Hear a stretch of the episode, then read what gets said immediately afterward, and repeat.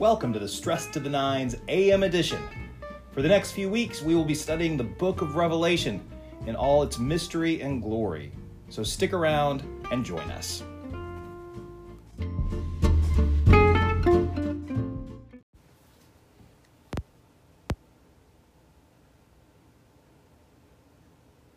Good morning, everybody.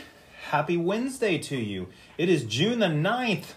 As we continue to move through 2021, we are already in the sixth month. Who can believe it? I don't know. Just like I can't believe we're already in chapter 10 of the book of Revelation.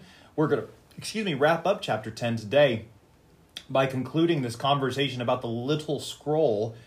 If you'll recall, the past couple days have been focused on the ginormous angel who appeared with a message for John and who looked pretty spectacular. Well, now we'll get to the contents of that little scroll not to be confused with the big scroll that has been slowly opened with its seven seals.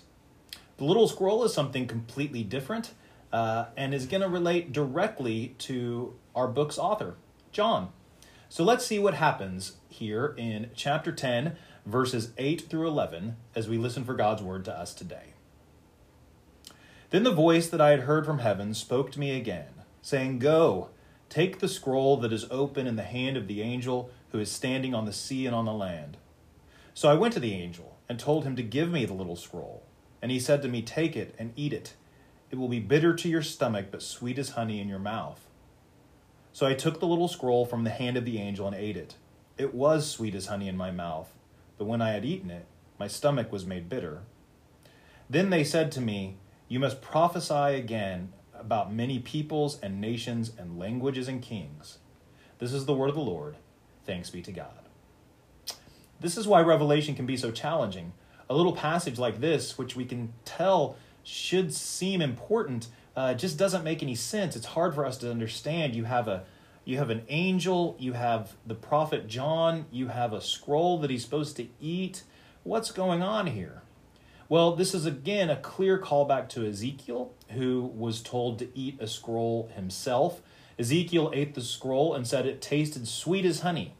Uh, and it's a symbol of the word of God being placed on the mouth of the prophet.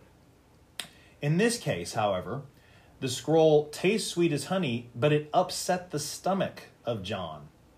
What's going on here? What's with this imagery?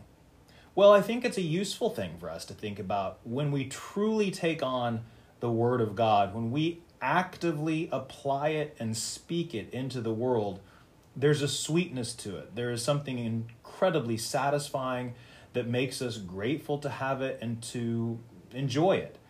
But also, there can be a feeling of bitterness. And what is that? What I mean by bitterness? I don't mean that you're bitter because something happened that you're angry about. I mean bitterness because it's difficult. It's hard. What's being asked of John here, he's already been in exile. Now he has to go through this experience and then relay it to peoples, nations, languages, and kings. That would give me a stomach ache. The idea of delivering God's truth, whether it be pleasing or difficult to hear, is something that should never be taken lightly. And we should understand that those of us who speak God's truth into the world, which is hopefully all of us at various times and on various days, won't always find that easy. Sometimes it'll be difficult, sometimes it'll be challenging. The hardest thing to do is to speak God's truth into our own lives, to admit those areas of our lives which need to be transformed, which need to conform to Scripture, which needs to fall under the lordship of Jesus. Then, as we look out into the world and as we have interactions and we go about our roles as disciples, we will find that Word of God that has indwelled us to indeed be sweet, but also to make things challenging from time to time, make things harder than we feel like they should be. The Word of God is not easy to live with. And that's what we're hearing when we see and read these words that it was sweet as honey on his lips, but bitter in his stomach. Let's pray. Holy God, on this day, we pray that your word would be in our hearts, our minds, and our souls. We pray for your peace in our lives, your grace in our lives. Help us to do your work, to live as redeemed people, and to help to spread your word to all corners of our communities and the globe. We offer this prayer in Jesus' name. Amen. Okay, gang, that concludes our Stress to the Nines for this morning. Tosh will be back tonight, and I will see you tomorrow. Until then, peace.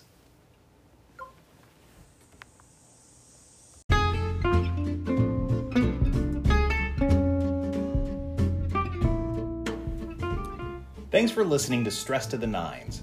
Be sure to like us and review us on your favorite podcast platform.